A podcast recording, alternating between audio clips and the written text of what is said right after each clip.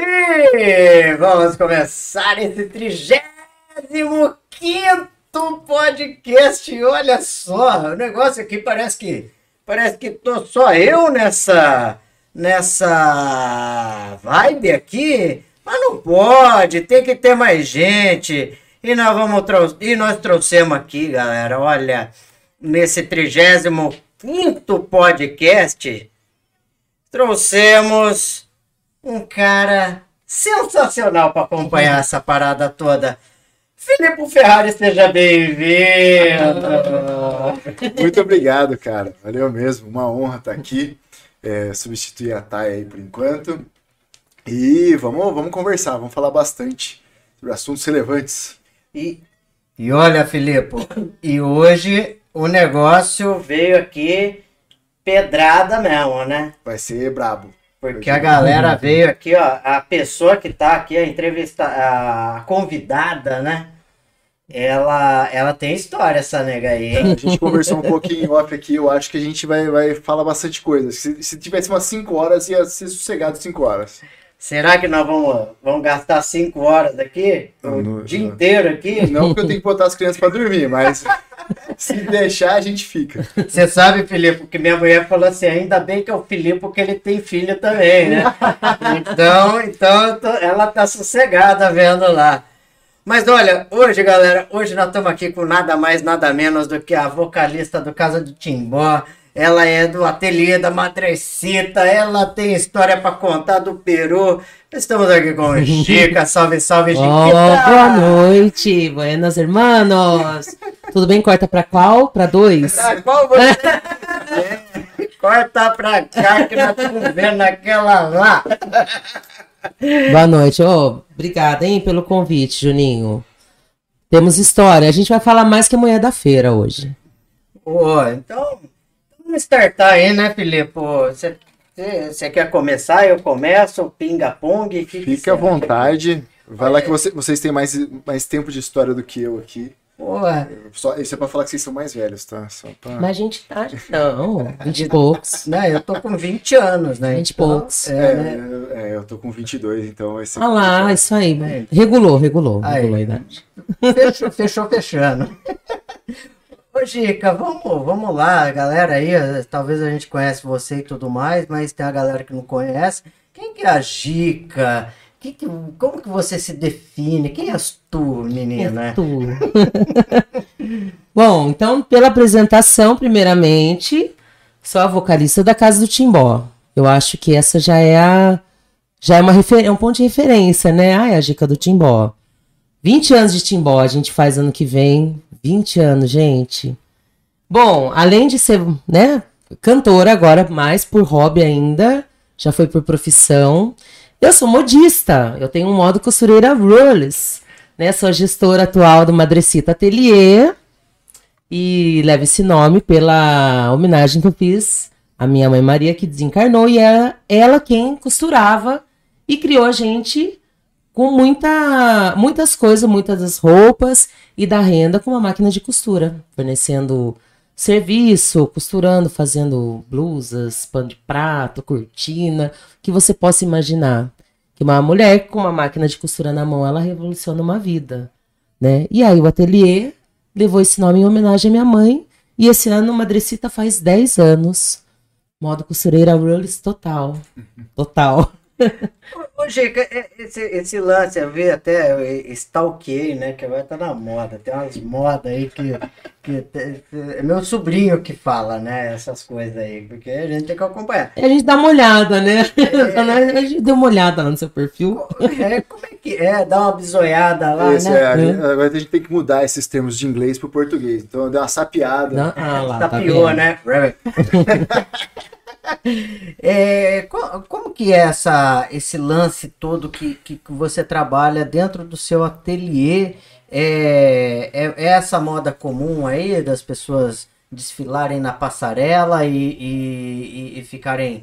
É, como é que é? Quando explica pra gente aí que eu não, eu, eu sou eu, eu não, nem sou da moda, né? Então. Ah, mas você tá bem arrumadinho, ó lá, camisa.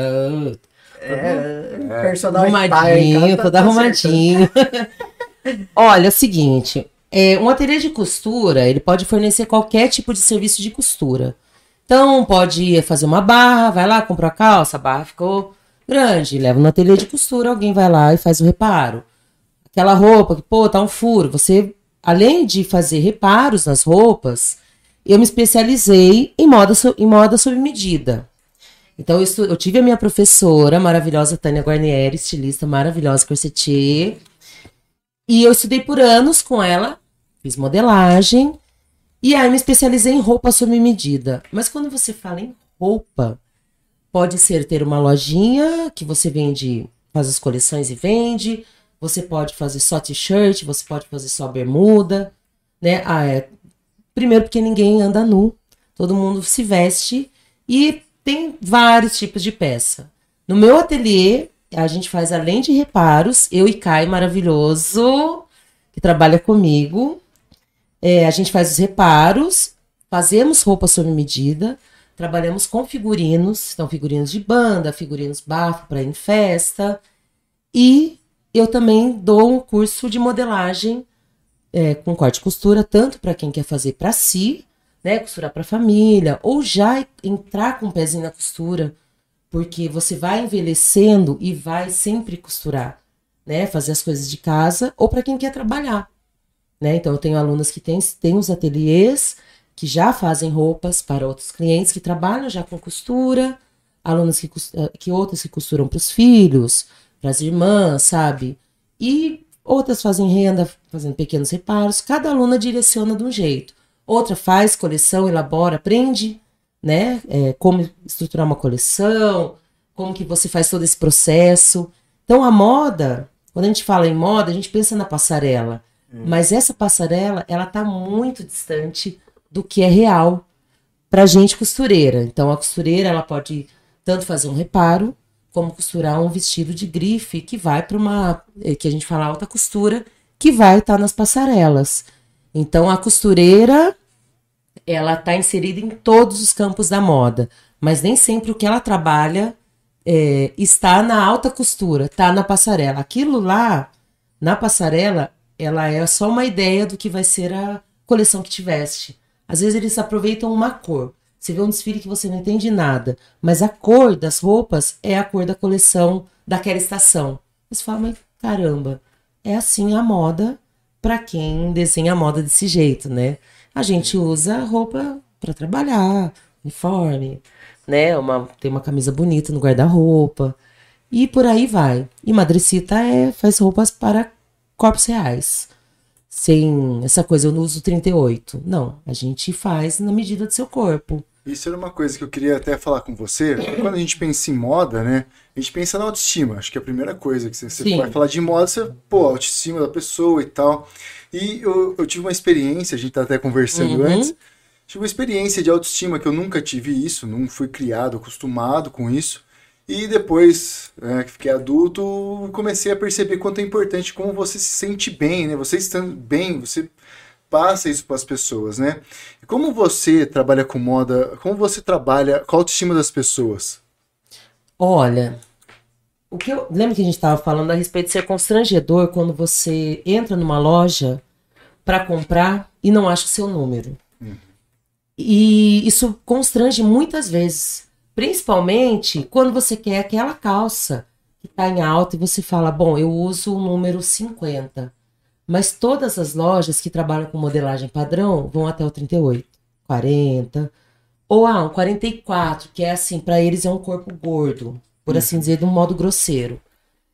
Ah, a estima da costura, de você fazer sob medida, oh! embaixo, de você fazer sob medida, é porque a minha fita métrica e o meu trabalho, ele não está medindo em qual numeração que esse corpo se encaixa. Uhum. Então, se a pessoa falar, eu, eu tenho um quadril aqui, eu não queria marcar. Tudo bem, a minha roupa eu vou fazer do jeito que você se sente mais confortável. Com o melhor tecido, com um tecido que vá durar, de qualidade, né, obedecendo o seu tamanho. Cada corpo é um corpo, cada um é um universo, então os corpos eles têm medidas diferentes. E aí isso, a pessoa quando ela veste, ela se sente abraçada pela roupa e se sente pertencente a isso. De, ah, é, tô me sentindo elegante. Olha, eu nunca usei uma calça de alfaiataria. Isso é o que eu mais escuto. Eu falo, gente, calça de alfaiataria em ninho. Nunca achei porque não tem o meu tamanho. Ou porque ah, são cores que marcam. Mas você já fez uma calça de alfaiataria numa cor que você goste? Um verde? Não. No seu tamanho? Sabendo que se você engordar um pouquinho, ou se você emagrecer um pouquinho, a modista ela já pensou nisso e colocou um elástico que você regula, colocou um bolso que não marque. Isso é o abraçar. Isso ia trabalhar, não, não é nem com a autoestima, é a pessoa não ter constrangimento. Isso que eu ia falar. Porque não, não eu- importa a medida dela. Eu acredito que a experiência de você ir num, num ateliê para fazer uma roupa para você que te agrada deve ser muito eh, melhor ou, Sim, ou não uma situação não constrangedora quando você entrar numa loja e com certeza. Como você falou, não tem, só tem para esse tipo de cor. É, e a pessoa também que te atende, ela não tá preocupada se você é, vai ficar mal, se você já tem um problema com o seu corpo, né? As pessoas têm uma diferença na perna, pessoas, ah, eu engordei, nada me serve. E aí a pessoa se sente mal. É, a gente sabe que tem que vestir o que tem muitas vezes, né? Às vezes o dinheiro nosso não alcança pra gente estar sempre comprando roupa. Mas o vestir, é, você não pode ficar se sentindo mal né? Aí você fala, ah, ah, isso não é pra mim, ou isso tá muito além. Fazer uma roupa num ateliê, é, como isso, é, a moda começou assim, né? Os alfaiates, você antes não ia na, na Renner, não tinha, quando eu era criança não tinha Marisa, né? Então as pessoas faziam na costureira. Eu tenho clientes de 60 anos, mais 50, mais, que elas têm esse hábito de levar na costureira porque elas cresceram fazendo vestido. Ai, minha mãe levava, sempre tiveram uma costureira. E as roupas, como elas não são fast fashion, não é essa moda que precisa fazer porque você estraga, joga fora, você tem casacos de linho, calças de linho, vestidos de lese, porque eram os tecidos que tinham. Isso dura uma vida. Eu tenho ainda, eu uso as roupas que a minha mãe costurou. Sabe, há 15 anos, as roupas de tricô de inverno, eu uso aquelas blusas. Eu tenho três casacos, eu não preciso fazer outro. Eu uso esses até a hora que eles puírem. E vai demorar mais 15 anos. Então, essa que é a ideia. Você não precisa ter 800 roupas. Você precisa ter um guarda-roupa que você se identifica com peças de qualidade. que, que né? transpasse sua personalidade. também, né? Exatamente, com roupas confortáveis. Pô, morar no Brasil e usar calça jeans é uma coisa que não fecha a conta. É quente. É, depois, depois que eu Né? fui pra home office, eu, eu- eu mudei totalmente meu guarda-roupa. E aí você fala, nossa, usa uma calça de algodão. Você não vai usar mais jeans. Porque a nossa temperatura, pô, é bem melhor. E aí é isso, a gente compra uma moda barata, que é feita para não durar mesmo. E, e é isso. E aí tem quem prefira fazer na costureira. Tem a modista. E assim, ainda bem que essas pessoas gostam de fazer com a modista. Acreditam, né? E... Sim, sim, que já tem a ficha de medida, só pe- pede uma calça e vai embora. E vem, e vem no molde de cada pessoa. De né? cada Cria pessoa. uma identidade Exatamente. roupa também. né? Exatamente. Eu- uma vez eu comprei uma roupa no na Renner, não vou fazer a propaganda, mas não sei se é propaganda positiva ou negativa. Mas daí era, era carnaval, né? Eu comprei a camisa lá, meu, tinha umas oito pessoas com a mesma camisa. Ah, não, isso é a máxima do fast Virou- fashion. Não é? Virou Isso o bloco é. da Renner lá. Então, é É, é. Já aconteceu comigo, já em viagem, inclusive, chegar e falar, opa. É, É, Sim, sim, mas isso é normal. Mas a questão, agora vou só aproveitar o gancho, porque assim, eu, sou eu milito muito nessa questão da moda. Da moda com transparência, de você saber quem faz as suas roupas. E a gente tem que saber a procedência. De tudo. Qual é a procedência? Tem que perguntar qual é a procedência. Né? Já dizia Marcelo D2 e Benegão fala, pergunta qual é a procedência. É, essas marcas, esse negócio de ah, você ter uma arara com 40 peças, Uhum. não é só o preço que você paga e você sair na rua e ter outra pessoa com a mesma roupa. É só tem que saber que para aquela peça tá na arara por 20 reais, uma mulher foi atingida diretamente com a desvalorização da mão de obra dela. Para aquela peça sair a 20 reais, alguém ganhou muito pouco e não foi a loja. Foi quem fechou a roupa. Então, por isso que é saber qual é a procedência, quem faz a sua roupa sabe? Ela tá trabalhando em condições decentes, né? Porque quando você fala "Ah, é uma costureira, ela não trabalha na loja da Renner com ar-condicionado. ela trabalha numa oficina com pouca iluminação, muitas vezes a criança, filho, vai lá e é impactado também, porque corta a linha, porque brinca no meio de poeira, de resíduo têxtil, sabe? E aí a- essa é a moda real que eu falo. E isso é a realidade de você consumir moda barata. Então, não é que a pessoa que faz um ateliê, que tem uma modista para chamar de sua, ela é rica. Não, ela tem uma, uma consciência de qualidade.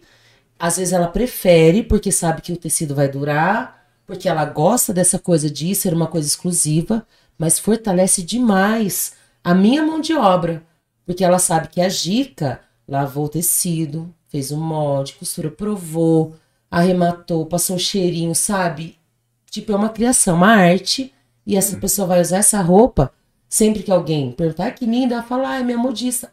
Ela sabe quem fez. Sabe? Isso pra mim é muito importante. Não pra dar nome pra quem fez, mas porque eu tô nesse movimento de valorizar a mão de obra. Sabe? Assim, E assim, tanto, é, tem tantas outras dicas por aí. tem muitas. o mesmo processo. Tem muitas, tem muita, muita tem gente. ser valorizado mesmo. Exatamente. E não é só a pessoa que costura.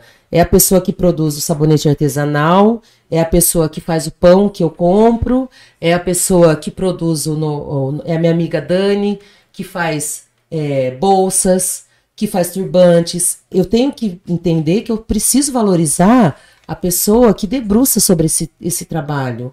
Né? Não é só, ah, eu vou ali, eu compro por 10. Tá, você pode comprar por 10 conto. 10 conto. Compre. Mas se você comprar por uma pessoa que faz por 50, você fortalece. Mas você tem que entender que é isso.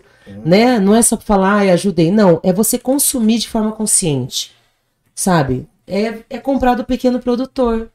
Sabe? Com, na, posso comprar no mercado minha fruta? Posso. Mas eu posso ir lá na feira do produtor. Vai comprar fa- do pequeno, de quem produz Vai embaixo. fomentar muito a Exatamente, local a nossa, energia, a nossa, a nossa economia circula. né? Mas isso é um, é um estilo de vida. E eu acho que quando você quer saber a procedência, se você parar e pensar em tudo que você consome, pensar na raiz, você corta hábitos e você começa a olhar para quem te fornece um, um serviço ou te fornece um produto ou pronto ou in natura Uhum. que seja uma fruta que você compra do tiozinho do sítio ali da chacrinha, sabe? Do cogumelo do Dolô. Dolô planta cogumelo. Por que não compra dele? Não precisa comprar toda semana. Mas quando você quiser fazer, você sabe que tem lá o rapazinho que vende cogumelo. Uhum. Legal, sabe? A família inteira participa desse cultivo. Pô, é, é isso É, que alimenta a família dele. Pode, pode ir no mercado comprar na bandejinha?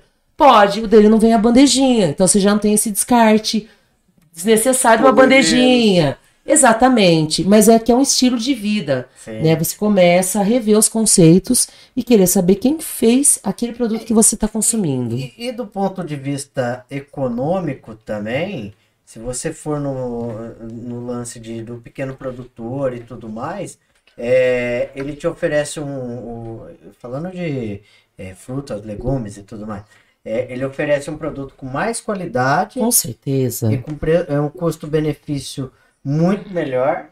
Com certeza. Você vai lá, você vai no mercado, você tem que ficar escolhendo a- as frutas. Você vai no, no pequeno produtor, você não precisa nem escolher. Você pode até pegar a fruta de é, olho De fechado. olho né? fechado. É porque no mercado para estar bonito tem agrotóxico. É. Mais do que todo, no mundo inteiro, isso que a gente consome, né? E o dele tem um cuidado, todo um cuidado. Ele espera o tempo, né? Uhum. Ah, acabou, acabou. Ô, ô Gica, você falou da, do ateliê e tal, você falou que sua mãe costurava, então isso já veio da sua infância, mas e a música? Como que a música entrou na sua vida? Bicha, a música foi antes da costura. Na verdade, eu abandonei a música para ficar costurando. É mesmo? para me especializar em, em modelagem, enfim. Bom, eu acho que eu comecei a querer estudar mais música quando a gente começou a tocar com a Casa do Timbó. Então, eu comecei lá, quando eu morava ainda na vila, na frente do Rock República, que a gente começou com uma banda Eu, Dirceu e Rock, abraço pros meninos. E a gente, o Theo, do Rock República, falou, viu, vocês ficam tocando aí na calçada, por que vocês não tocam aqui no bar? E a gente fez o primeiro domingo sonoro de lá. A gente realmente tocava na praça, tocava na frente de casa, e tocava uns regs. E aí começou isso, e eu já tinha amizade com as meninas, porque a gente estudava no Ribeiro, ali, aquele, o ginásio e tal.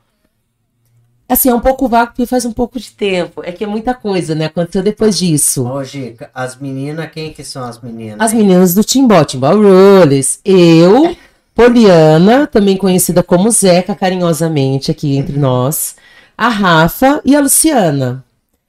A gente começou tocando no Badô. E daí tinha lá o cavaquinho, que a Zeca tinha um cavaquinho, aí a gente já tocava, a Zeca já tocava, tinha umas parcerias. E aí começou, fizemos uma vez no Badô, churrasco, e aí ele colocou a gente para tocar em algum porco que ele fez, Badô do BM Buffet, maravilhoso. E aí deu certo. Mas assim, a gente era, meu, a gente era, não sabia nada.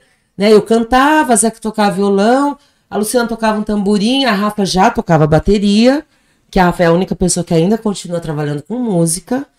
Tocava é, é, bateria. Não, ela tocava batera. Eu acho que, na, se eu não me engano, no System of Down Cover. Você imagina, eu tocava batera no System. Então, ela tá aí também tocar uma, uma MPBzinha. E começou Timbó. Então a gente começou uma forma um pouco mambembe, assim, mas a gente tocava no surdo, tocava floridiana tal. E eu acho que daí passou um tempo, viu que a gente começou a ver que não, o negócio dá, dá um dinheiro pra gente, então vamos fazer bonitinho e tal. E aí a gente começou a estudar. Tem um recorte que eu encanei que eu ia ser violoncelista nesse período. E eu fui para Limeira estudar do violoncelo. Nada. Do nada, assim. É igual. É igual assim, agora eu vou ser modista. Então parei, Aí eu fui estudar violoncelo na orquestra sinfônica, inclusive. Eu, eu fiz, as orquestras. Eu na orquestra. É, as orquestras elas têm escolas de música que funcionam muito bem para você que quer ser um instrumentista. Uhum. Não precisa nem ter um instrumento. Você começa estudando na escola, a escola empresta, tanto a daqui e a de Limeira é maravilhosa. Além de eu ter conhecido músicos incríveis, o estudo ele é muito bom que você faz aula de quarta a sábado. Então eu ficava de hum. quarta a sábado todo dia na orquestra. Fui estudar violoncelo, estudei um tempão. Você fez em Limeira? Em Limeira, ah, na tá. Sinfônica eu, de Limeira. Eu fiz na Sinfônica aqui, eu fiz com, com o seu Raul, com o maestro. Ah, ele já faleceu. É, Sim. Eu ia até te perguntar dele. Ah, é, aqui eu comecei, mas eu fiz muito pouco. Uhum. E aí, beleza. Aí eu parei com o cello, e foi nesse período que eu herdei o ateliê, que mamãe desencarnou. Uhum continuava com timbó, a gente fazia uns trampos, e aí eu prestei o Conservatório de Tatuí para canto popular e jazz. Caramba. Mas eu já estava costurando pouco, fazendo curso, passei no conservatório, e aí chegou um momento que eu não podia, eu não aguentava mais tocar de fim de semana, tentar ter o ateliê, ter uma banda e chegar na segunda-feira de manhã, pô, você toca samba, de domingo, você chega de ressaca na aula. E eu não, eu não tinha esse controle. Era muito, muito noitada. Ah, mas todo, acho que todo mundo que tocou entende como é isso, porque não tem, é, realmente não. não por mais que você, que você é, dê uma poupada, o esforço de você tocar de fim de semana, gente, ser cantor de barzinho, tinha, cantor de barzinho tinha que ganhar três vezes mais do que achei que ainda pagam hoje. Uhum. Porque você fala assim, ah, mas é duas horas de apresentação, mas você sai de sua casa, às vezes seis da tarde, para chegar três horas da manhã. Exatamente. Sabe? Aí você fala alto, você gasta sua voz, você cansa, aí você acaba bebendo, a hora que você vê, você já foi madrugada dentro. Exatamente. E aí eu desencanei e escolhi trancar o conservatório, porque eu não dava conta de ser aluno exemplar legal. Uhum. E falei, bom, então agora eu vou para costura.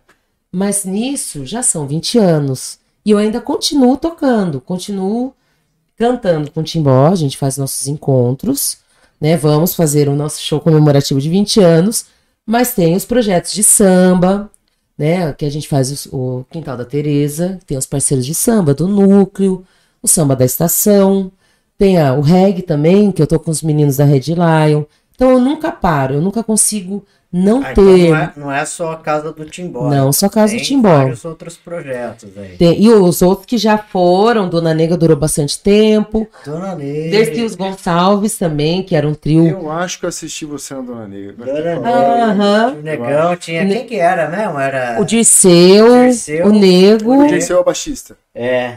Não, diz. Era, não, o, negro o negro era, era baixista. baixista. O Dirceu. O Dirceu Começou na bateria. É. Ele era baterista, mas depois mudou. Aí veio o Dri, o Melequete. O Veio to... o Melequete, ah, essa. A gente tocava, ele tocava percussão. Aí a gente teve também, ixi, com o Regis, com o Adriano. É, que, na- é que nunca parou, né? Aí tinha os grupos. Tinha uma galera ali que sempre tava tocando. Todo mundo fazia alguma coisa ali, tocava alguma coisa e, e, e juntava, né? E o Timbó também já teve um monte de formação. Inclusive, Gica, antes de mais nada aqui, ó, para não ser injusto com todo mundo, antes de você começar já o, o bombou aqui, ó. Virou internacional. Olha lá. o podcast. O Oscar de Jesus. Meu irmão, tá assistindo Oscar lá. é seu irmão. Meu irmão. Seu... Ô, louco, vai fazer Oscarzinho tá assistindo lá de Lima. Lá Ele de... tá lá? Ele tá em Lima agora. da hora, que legal. Olha, Olha lá, só, hein? Oscar, um beijo. O- Ah, eu mandei pra ele o horário de Brasília, pra ele não confundir. É, o Tom. Tom oi, Batista. coração. É, o Tom, o Tom teve aqui, Sim. né? Você deu ibope pro Tom. né? O Nossa, foi muito legal, foi muito legal. O Tom, o Tom saiu emocionado aqui, o cara figuraça. Foi né? muito Um legal o podcast. Ele é animal, ele Top demais. Animal. E uma, uma figura, né? Uma pessoa de coração é, fora do comum. Tem aqui, ó, antes de você fazer a sua pergunta, você tá instigado. Mas Cara, que Fica meio esqueça. tímido, Você, né? Mas eu falei que eu falo. manda a pergunta depois eu uma lista. Não, é, é, você falou do seu irmão em Lima. A gente tava conversando, que eu vi seu Charlie, sobre o Peru. É, eu tenho uma lista de viagem, tava no Peru mês passado, não posso deixar de perguntar suas experiências lá no Peru, porque é, eu tinha uma... É engraçado, né? Todo mundo que começa a viajar, o cara começa a viajar, vai pra São Tomé e fala, pô, preciso conhecer Machu Picchu. É o primeiro, primeiro objetivo de todo mundo que viaja, né? E o meu foi esse também. É clichêzaço, mas... E realmente, acho que todo mundo devia conhecer aquilo que Sim. é fantástico, né? É, eu tive a oportunidade de ir, de- depois da pandemia, que eu era pra ter ido em 2019, né? Mas, enfim. É, acho que 2020, se eu não me engano. E a minha experiência no Peru foi fantástica, foi é, surreal, assim. Eu, era, é, eu esperava que ia ser muito bom e foi muito melhor do que Sim, muito bom. Sim. Eu queria ver a sua experiência, né? Que inclusive você tem um irmão que mora em Lima. Oscarzinho tá lá, tá lá em de- de Lima. E bom, é, depois, quando eu finalizei a viagem, eu fui pra Lima, passei ali a virada do ano e eu ganhei de presente, porque eu, eu fiz uma viagem em Latinoamérica sem dinheiro nenhum. Eu viajei com 500 reais no bolso. Cara, Mas a minha família me deu de presente a, a viagem para Colômbia, por conta da minha família ser toda de lá. E a sogra do Oscar, senhora Marina, linda, beijos, ela me deu de presente, porque ela falou: não, vem pro Peru e não ir para Cusco? Não, vai, vai para Cusco. E eu, na verdade, eu sabia que ia ser incrível, mas eu também era, foi isso. E eu fiz a viagem sozinha. Então, assim, é uma pessoa que nunca tinha andado de avião, sabe? Falava assim, ah, eu falo espanhol, mas estar ali, você fala, e agora? Eu tô num outro rolê, num outro país, eu tenho que pegar um Uber, eu tenho que comer, sabe? Ah, Eu e- tô e eu- totalmente. A minha experiência foi pior, porque eu fui com um crachá de guia, e ah. no meu crachá de guia tá que eu falo inglês fluente e espanhol. Tem é ah, bandeirinha. Legal. É, legal nada, porque que olha pra você e fala, opa, ele fala espanhol. E lá, lá, lá, lá, lá, lá, lá. Muito difícil entender. Uma coisa é você fazer uma aula e tal, mas entender o nativo... Por favor, um tinto. que você demora cinco minutos para falar, mas estar sozinha tipo, onde que é o hotel? E taxista, taxista te passa a perna. Sim. Ele fala, ih, você falou, olá, bom dia, o cara fala, é, estrangeiro. É, não, Quanto? Aí você já sabe que vai tomar uma facada. assim, brasileiro? É, Brasileiro, de onde? Brasil. Aí, pronto. Se você falar que você é americano, então. Ui, plata. Dobro. E aí, é, é, é, tem isso, né? Claro, com certeza. Oferta, é, é, lei da oferta e Ah, mas, procura. mas assim, ó, toda, pela minha experiência é, com turismo, que já tem seis anos, todo lugar turístico é assim. É, Todo, eu todo- imagino. Todo lugar que eu fui, tu- mesma coisa. Eu imagino, você foi pra Bahia, você vai lá pro Pelô. E você é ficou isso. quanto tempo nessa, nesse rolê? Então, eu fiquei aí? 40, e- deu 46 dias de tour. Caraca, Gi. Foi, foi. Bicho, eu nem eu sei como que eu consegui ficar tanto tempo. Uma que eu fiquei com saudade de casa, porque eu não, não tá acostumada, pessoa que eu não tira férias, autônoma e tal. Mas Quando eu voltei, aí eu falei, putz, se eu tivesse ficado 90 dias, eu teria ficado na boa. Porque é isso, né? Também. Nem, per- nem por grana, nem por nada, mas é porque a América Latina é linda. Pois bem, ganhei da senhora Marina e fui para Cusco. E ela, como tinha das pessoas é, conhecidas, porque eu- eles são de lá, co- ganhei a viagem, então vai, Machu Picchu e tal, mas tem os arredores. Então vai para Salineiras, vai para Tincheiro, vai, fica em Huaytaitambo, aí você pega e vai não sei aonde aprender sobre é, corte de pelo de alpaca. E toda essa parte do tingimento. Tem muito, né? Meu Isso, isso mudou, mudou bastante em você na, na questão da, da moda? Então, o tingimento natural e, e principalmente tinteiro, que era para passar só e ver, e aí eu acabei ficando mais tempo e voltei depois de ver que é uma tradição, tanto que a campesina que te dá o curso, ela quase não fala nada em espanhol. Castelhano, né? Porque fala que no Peru é castelhano. É o espanhol, mas É. aquele espanhol diferente, Sim. com sotaque. Eu acho mais bonito. É bonito, né? É Uhum. bonito. É, elas criam as ramas, as alpacas.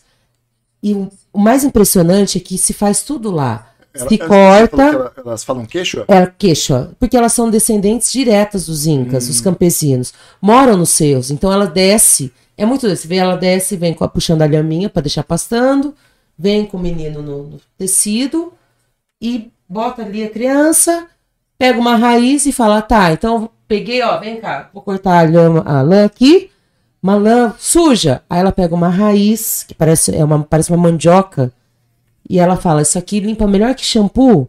E ela lava, assim, ó, o bagulho fica branco. Aí ela já pega, bota no negócio, começa a fiar. Faz o fio. E assim, na sua frente. Faz o fio, fala, agora a gente vai tingir. Pega uma palma ou um cacto, corta de um jeito, tchan, aquilo fica roxo. Aí ela joga, pega sal, que é das salineiras de Marras, Morar ali, que é pertinho, fixa, ela joga na água já não sai mais. Isso vira aqueles casacos belíssimos. cara, ela fia e tudo ali. Você fala, é. O bagulho é roots total. E pouca comunicação, mas só dela tá ali.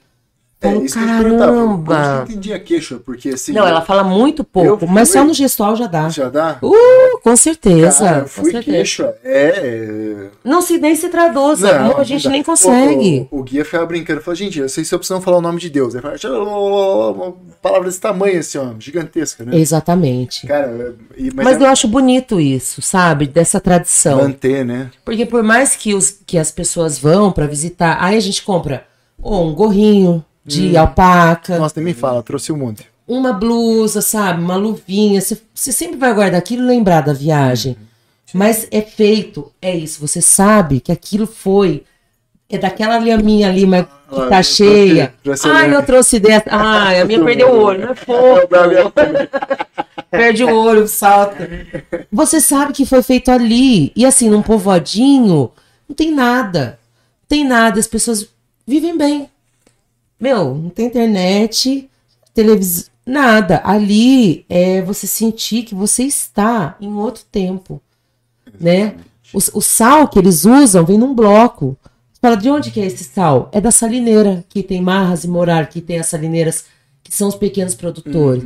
Bicho, você tá numa distância do Todo mar. compartilha. Exata. Eles fizeram uma associação. Juninho, isso é muito doido. Vou falar rapidinho. Os, os donos de terra, eles começaram. é, isso em Marras e Morar, que são dois povoadinhos. E tem uma salineira no meio da cordilheira. Vem um fio de água, um fio que vem lá do Pacífico, mas assim, o Pacífico não é ali. O Pacífico é lá. E vem cortando o Peru, vem chega no interior, ali perto de Cusco. E aí tinha um cara que era, produzia. Aí eles falaram: bom, ah, quem compra meu sal tá cobrando mais no mercado e me paga pouco. Então não, então a gente vai pegar essa terra, o cara que tinha a maior parte da terra desmembrou para as famílias que trabalhavam na salineira, para todo mundo produzir e ganhar direto. E aí eles fizeram uma associação. Então agora o sal deles é o valor que eles dão. Meu, isso é Eles muito louco. o sal ali, é pra todo mundo ganhar. Pra todo mundo. E aí cada família comprou Legal. um tanto e se fala, meu, é uma salineira no meio do- da cordilheira dos Andes. Você pega uma banda, vai, vai, vai. Do nada tem uma salineira. Sendo que o mar tá longe pra caramba. Mas esse fio de água, ele vem, aí ele alimenta um e aí todo, todas as famílias trabalham juntas. Que legal. Isso é maravilhoso. Isso é maravilhoso. E assim, é outro tempo. Uhum. É outra produção. Eu fiquei encantada. eu Fiquei encantada no Peru E total. a comida? O que, que você me fala da comida do Peru? Como que pode? Bicho, eu não comi. Felipe, eu não comi quase nada. Sério? Sério, total. Eu comi mais eu na comi tanto, eu Colômbia. vou morrer. Você, mas você teve piriri? Claro. Então, esse que era o problema, porque eu já cheguei piririzada, né? Ah, entendi. Eu cheguei lá, tava frio, peguei chuva, Tá. frio, Peguei. e aí eu fiquei com medo de piorar a situação. Ah, Então eu cozinhava ali no, no quartinho que eu aluguei. Mas, assim, comi milho. É que tudo que eu comi no Peru não bateu muito bem. Sério? Nossa, não bateu. É Nossa, sujo, né? Assim, Eu- comer é- na rua é muito sujo. É porque também, Pandemia. ah, quando eu fui, quando eu, eu tive piriri, a médica que me atendeu ah, me contou que lá no Peru a água não é filtrada. É. Então agora você pode ter alguma coisa por bactérias. Não, mas então- eu já sabia, eu comprei galões, É. até escovar o dente, um medo. É, eu, eu não sabia, fiquei sabendo lá na hora. Mas eu comi muito bem, comi truta, ceviche, é incrível como que ele consegue Então, mas o ceviche num restaurante, ok, mas sabe aquele ceviche de três soles? Três soles, vai. É, pô, é. jamais. Que o cara começou e o Oscar falou: Ah, o cara sai da casa dele três horas da manhã, você 10 horas da manhã tá lá lindão querendo comer o ceviche a três soles, você vai morrer. Falou, não coma. E você, eu morro. Quem mora lá não morre. É, as bactérias já é do, do lugar. Então eu precisaria passar, sei lá, um mês e meio lá pra poder comer e não morrer. Traz comer um burgão aqui. Eu, também. eu emagreci, mas comi, comi demais. Foi muito bom. Ô, Gica, o dialeto arte visuais aí. O Fage. Coração! Fage, salve, Coração. aqui e tal. A Maria Clara Belchior Ah, também minha tá presidente, minha hermanita. salve. Participou ativamente da minha viagem Latinoamérica. A Larissa Benítez. Gica, querida. É, Ai, a aí, pô. A Lares tá de primavera nova. Maravilhosa. É, né? É hoje ou foi? Foi ontem, Foi é que agora começou a primavera, né? Primavera nos dentes. Maravilhosa. Ô, Gica, e, e tudo, ó, experiência aí, Peru, tudo e tal. E aí, daqui a pouco, você volta, ficou 40 e poucos dias fora, e aí volta aqui para Rio Claro, Brasil. Brasil. De realidade. tá, e tal. E aí, e como é que, que, que você vê? É, você trouxe mais experiências para implementar para cá? Ou você fala, porra, eu quero voltar para lá? Qual, ficou num choque de. Eu tive um choque de realidade, mas não só do bode de voltar para o Brasil, né? Porque o voltar, você fala, nossa, tem que voltar a trabalhar, porque viajar é uma coisa que a gente desliga, né? E assim, eu nunca tive essa experiência. Família. Eu, com 40 anos de idade, eu fui conhecer meus tios da Colômbia, meus primos. Eu fui beber da fonte do meu lado latino-americano. E lá, histórias, comida, lugares. Meu, a América Latina, eu sempre soube que é maravilhosa, mas a Colômbia é linda. A Colômbia parece que todo bar começa a tocar uma salsa, todo mundo levanta e dança. Todo mundo é muito, é muito prestativo, muito atencioso. A comida é riquíssima. As cores, porque quando você pensa em Peru, você lembra das coisas coloridas. Você não viu a Colômbia. Flor, por conta do clima, da- das montanhas também, da posição geográfica. Eu me senti muito mais pertencente a esse sangue latino meu depois dessa viagem. E muitas coisas eu entendi, porque às vezes a gente tem uma família e fala, ai, meu avô é- era italiano, mas você foi na casa que seu avô. Não é todo mundo que consegue acessar isso. E eu nem imaginava que nessa vida eu ia conseguir acessar. Voltei, o choque de realidade é prime- primeiro com o calor que tava no Brasil, que eu tava lá no Peru 3 graus, uma chuva, um frio, cheguei em São Paulo 36 graus. Nossa, horrível, um calor demais. Mas voltar para um lugar, o meu país, que seja esse meu país, que eu não vejo, eu não me sinto mais representada por ele. Não me vejo. Falo, que tradição que a gente tem? O que, que é o Brasil? Cadê as, as frentes? Né? Cadê a luta? Cadê esse povo que não. Né? Na Colômbia, quando eu saí da Colômbia, já tinha um problema com, com o governo. E agora, pela primeira vez na história do país, um presidente de esquerda foi eleito. Mas isso são anos do povo lutando. E eu falei, porra, ó, que, como que é importante é, quem são as frentes es, esquerdistas ou contra os governos autoritários manterem, falar, não, eu, é isso, a gente tem que dar poder pro, pro campesinato, a gente tem que dar terra pro campesinato, a gente tem que ajudar o povo a estudar. Chego no Brasil, só bad, sabe? Sabe quando bate mal? Você fala, hum, bateu legal essa viagem? É isso, foi assim uma bad vibe no Brasil. Trouxe, além de eu enxergar diferente muita coisa, muita questão pessoal, que só o Peru me trouxe, essa imersão, essa questão do me olhar, de eu lembrar das histórias que minha mãe contava, e ela falava, só pisando em Cusco, só indo pro Peru para você saber o que é aquele lugar. E realmente, você estar em Oitaitambo, você pisar no Vale Sagrado, você saber que, meu, tinha uma civilização maravilhosa, assim. Eram arquitetos, eram astrônomos, eram pedreiros, construtores. Num tempo que se fala, cara, que loucura é essa? Que, que bagulho né, é esse, louco? É, é... Você não explica, você não explica. Eu fui, eu fui no museu de de, de Cusco. É até engraçado depois que quem viu lá no Instagram que eu tava lá, é, tem assim, o muro de um lado da rua, o muro dos, dos Incas, e do outro lado o muro, o muro o mosteiro, ah, no Templo do Sol, no Templo do Sol, ali Cara, na praça. Aí, aí, tanto que eles falam, né, que é o muro dos Incas e o muro dos Incapazes. Você vê a diferença, é absurdo, a construção de pedra. Exatamente. É, é e assim, mais uma civilização que foi saqueada, que foi, meu, dizimada pelos pelos europeus. Essa é a máxima da nossa América Latina, do Brasil também. Oxe, que Brasil novinho, novinho ainda na existência. Mas trouxe, além dessa, é, desse reconhecimento da força das mulheres latinas, das, forças, das mulheres da minha família, eu trouxe muito das cores e trouxe muito dessa questão de a gente, as mulheres, as tanto que a gente tem um exemplo maravilhoso de todas as, toda a América Latina, mas do Exército das Mulheres Zapatistas, é que o ventre é nosso. E uma mulher é capaz de qualquer coisa, de qualquer luta, ela enfrenta qualquer coisa para criar os filhos dela e para manter de pé a palavra dela. Acabou. Uhum. Falo, meu, então isso eu trouxe muito para minha coleção agora, Madrecita, né? Que tanto que vai. Uma hora vai, eu vou lançar. Mas ela é uma coleção latino-americana, com cores que me remetem à minha ascendência colombiana. E tem todo esse processo com as minhas amigas trabalhando juntos, são, são as pessoas que me ajudam a costurar, é a Clara, minha irmã latino-americana, que faz as fotos, são as minhas amigas fodas, porque eu acho que não tem outro, outro termo, elas são muito fodas.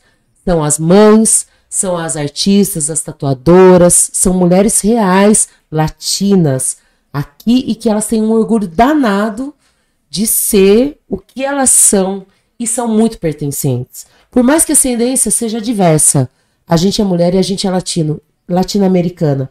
Gente precisa se ver como tal. E não muda nada. A gente vai continuar lutando, fazendo nosso trabalho, com a nossa arte, criando os filhos, falando: não, eu sou artista e eu vou ser artista porque eu escolhi ser isso. E é, essa é a força. Trouxe é, um reconhecimento e uma vontade de falar: não, é difícil, é, mas é, eu sou latino-americana. Vocês são latinos, uhum. né? É, a gente é forte. Eu, eu a gente entendi, já foi saqueado. Eu entendi, eu entendi muito isso. Eu, senti, eu sinto muito também. Quando eu fui pra Argentina e quando eu fui pro Peru, quando eu voltei, eu senti muito essa falta que a gente tem de cultura mesmo, né? De Sim, ter um, de identidade. Âncora, né? Exatamente. Perdido, Exatamente. Porque, porque acaba se resumindo aqui no Brasil que o ser patriota ou acreditar, não sei o que, é apenas botar a bandeira do Brasil na, na frente de casa e só, né? Ou botar num bambu no, no meio do mato. É, e aí não, não Você não sabe a história do seu povo. É. Até porque a nossa história é uma história de tristeza, de violência, de- sabe, não é a história do Brasil, não é uma Mas eu, eu acredito que honra falta, de glória. falta raízes, assim. É diferente, é, é diferente. Quando você vai, pô, que nem no Peru dos Incas, o, o- o tamanho da raiz dos caras, né?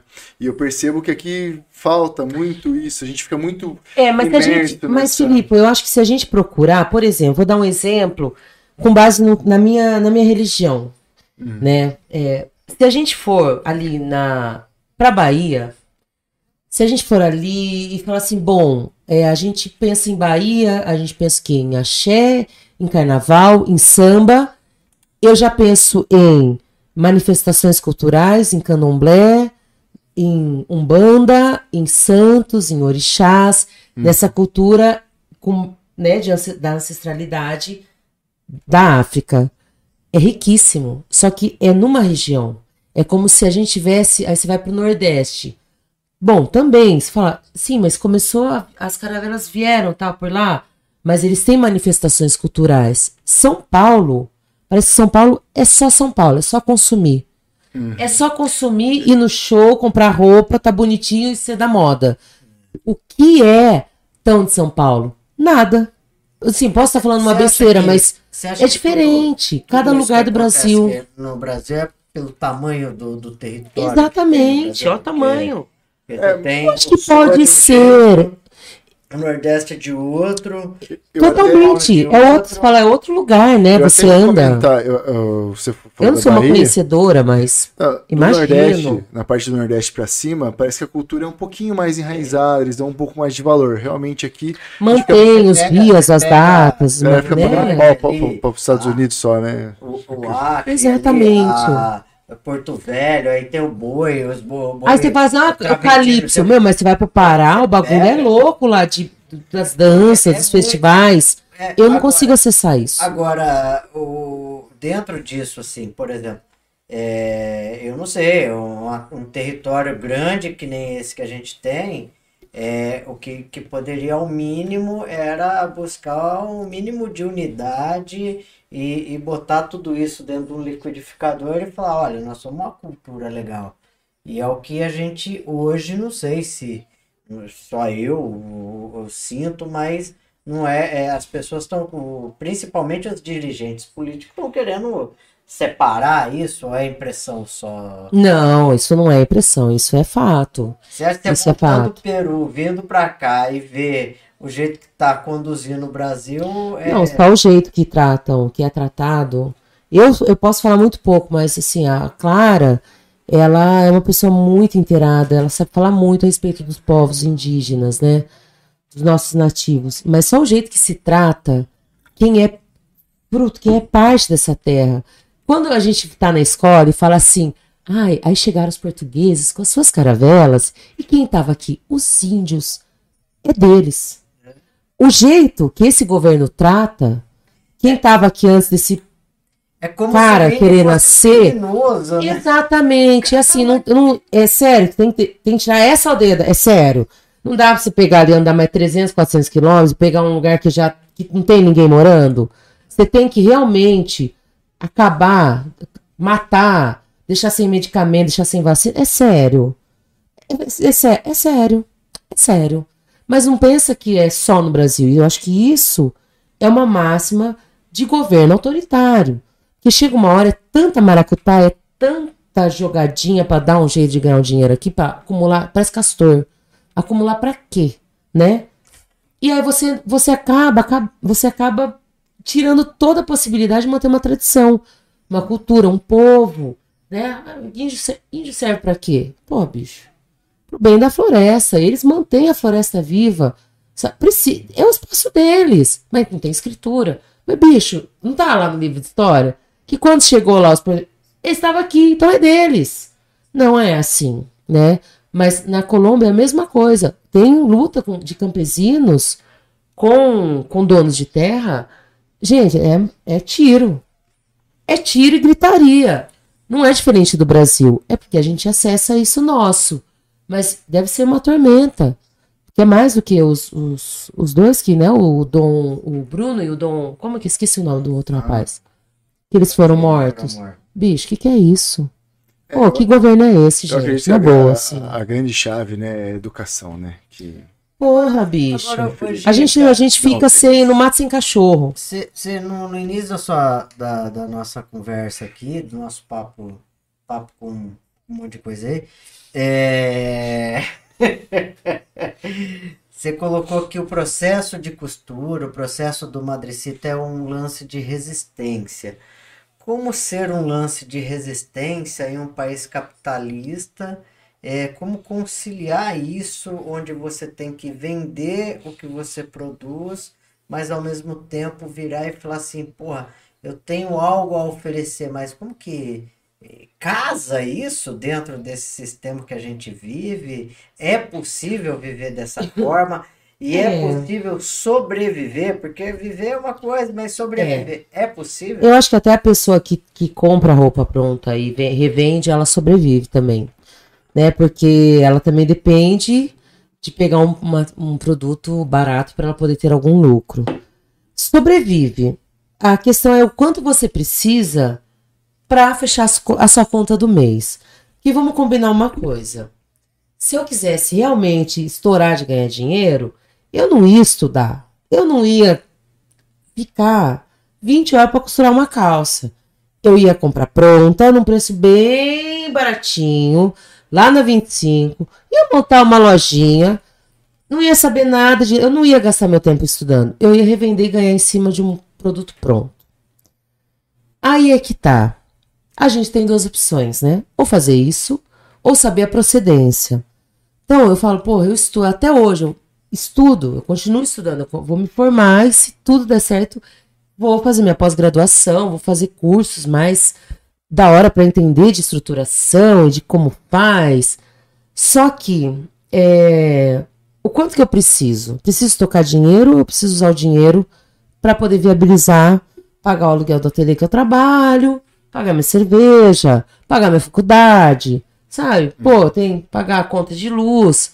E mesmo que isso já seja assim su- suado, né? A gente sabe que tá cada vez mais suado. Cada ida no mercado é um flash. Nossa, cada É um mês flash. é... A gente que é pai vem em fralda, né? Exa eu imagino, não, eu imagino. E aí, assim, é saber que enquanto eu ainda puder costurar de uma forma justa com a minha força de trabalho, com o que eu sei, não é porque eu tenho um ateliê que fica no centro, não. É porque eu sei, eu estudo ainda e estudei por anos para saber fazer aquela roupa. Então, e eu valorizo a pessoa que trabalha comigo, valorizo o corpo, porque eu quero que o corpo se sinta bem abraçado, ok? Mas é todo dia, viu, Juninho? É todo dia, é o tempo inteiro. Mas isso não vai acabar. Não sou eu que vou transformar é, esse tipo de pensamento de, nossa, eu prefiro comprar 10 brusinhas do que comprar uma feita na medida. Às vezes não dá mesmo para você mandar fazer, mas se você souber custo-benefício, quanto isso vai demorar, quanto vai durar, se você tivesse importante, você vai querer saber a procedência. Mas para qualquer pessoa, para pessoa que produz, para pessoa que planta, sempre vai ser uma corrida todo todo tempo, né? O cara que tem uma pequena produção, uma, um pedaço de terra, e ele fornece algum produto, uma, um alimento, ele sabe o tempo disso, né? Ele não é um cara que tem uma vendinha que compra, mexe que sabe, sei lá, se tem agrotóxico, pode, o que que é agrotóxico, gente? Ai, mexe porque tem praga e vende num preço, ele nem sabe como que planta uma berinjela. Sabe? Minha mãe fala assim, não sabe nem por onde que a galinha mija. Eu sei do processo. Exatamente, desculpa, mas É, eu, sa- eu sei do processo todo, né, que precisa para fazer uma roupa. Sim. Sou eu. E não desmereço quem tem a loja.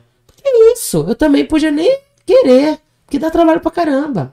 A, a loja, você já falou que leva uma, uma homenagem à sua mãe. Madrecita, mais, né? sim. E essa dedicação sua a, a entender da, da costura, a se dedicar mais, a estudar mais e, e ter um corte mais legal e tudo mais, essa a, a principal inspiração é sua mãe ou você olhou em ou- outras é, pessoas que costuram e falou assim, não, minha mãe, beleza, mas eu também foco nisso aqui. Não, eu acho que tem as duas coisas, viu, Juninho? Porque é o seguinte, a minha mãe, ela costurava, ela costurou uma vida e ela tinha, ela era impecável. E não era uma pessoa que fez curso de modelagem, é que, sabe, 60 anos que tem na escola, você fala, ah, minha mãe aprendeu na escola, no colégio de freiras. Só que, é, por necessidade, muitas vezes ela costurava para pessoas. Quando eu falo assim, que dá vontade de tocar, quando o pessoal fala assim, ah, mas eu tenho uma costureira que faz por 3 reais. Essa costureira que tinha que apanhar. Quando não tem, não adianta, porque ela tem que valorizar o trabalho dela. Mas isso, a gente ganha essa consciência quando a gente tem contato com uma pessoa que fala, ó, a mão de obra vale mais. Vou chegar no assunto. Ela costurava brindes e assim, a gente sempre falava, mãe, para com isso. Ela costurava assim umas frasqueiras, ela ganhava 20 centavos. 20, 20 centavos. Ah, mas isso faz 10 anos. Mas quando que centavo você comprava um pão? Sabe? Então ela tinha que costurar 800 coisas daquela, sabe? Para ganhar 50 conto. Sim, gente, sabe? E ela era uma senhora. E sabe quem que ganhava dinheiro? A mulher que passava encomenda para ela, descaradamente. E eu falo porque é assim que funciona, sabe? Se vocês nunca tiveram a contar, é assim que funciona. Eu vou ganhar dinheiro em cima do, da folha de trabalho de outra pessoa, mas podia ser a sua mãe sentada ali. Podia ser a sua mãe sentada. Por que, que a minha pode? Manja. Uhum. Isso, isso desgastou Dona Maria e minha mãe infartou. Manja. E por problemas de coluna, sabe? Ela já estava muito debilitada. E era uma senhora de 60 anos, bicho. E ficava que 12 horas na mar. Exatamente. Minha avó, minha avó é igual. Trabalhou a vida inteira e. E você fala, porra, valoriza bicho, muito porra, daqui, Então, né? é isso. E, fazia muito bem feito, inclusive, né? Um primor. Era, era uma, uma um geração primor. que o trabalho sempre foi muito, muito forte, né? Uhum. Só que não era valorizado. E Sim. o dinheiro ia para Sim, né? sim. E aí você, e aí, quando eu comecei a costurar, eu comecei a entender o que, que era sentar na máquina, porque eu não sabia costurar. Eu só não quis vender as máquinas.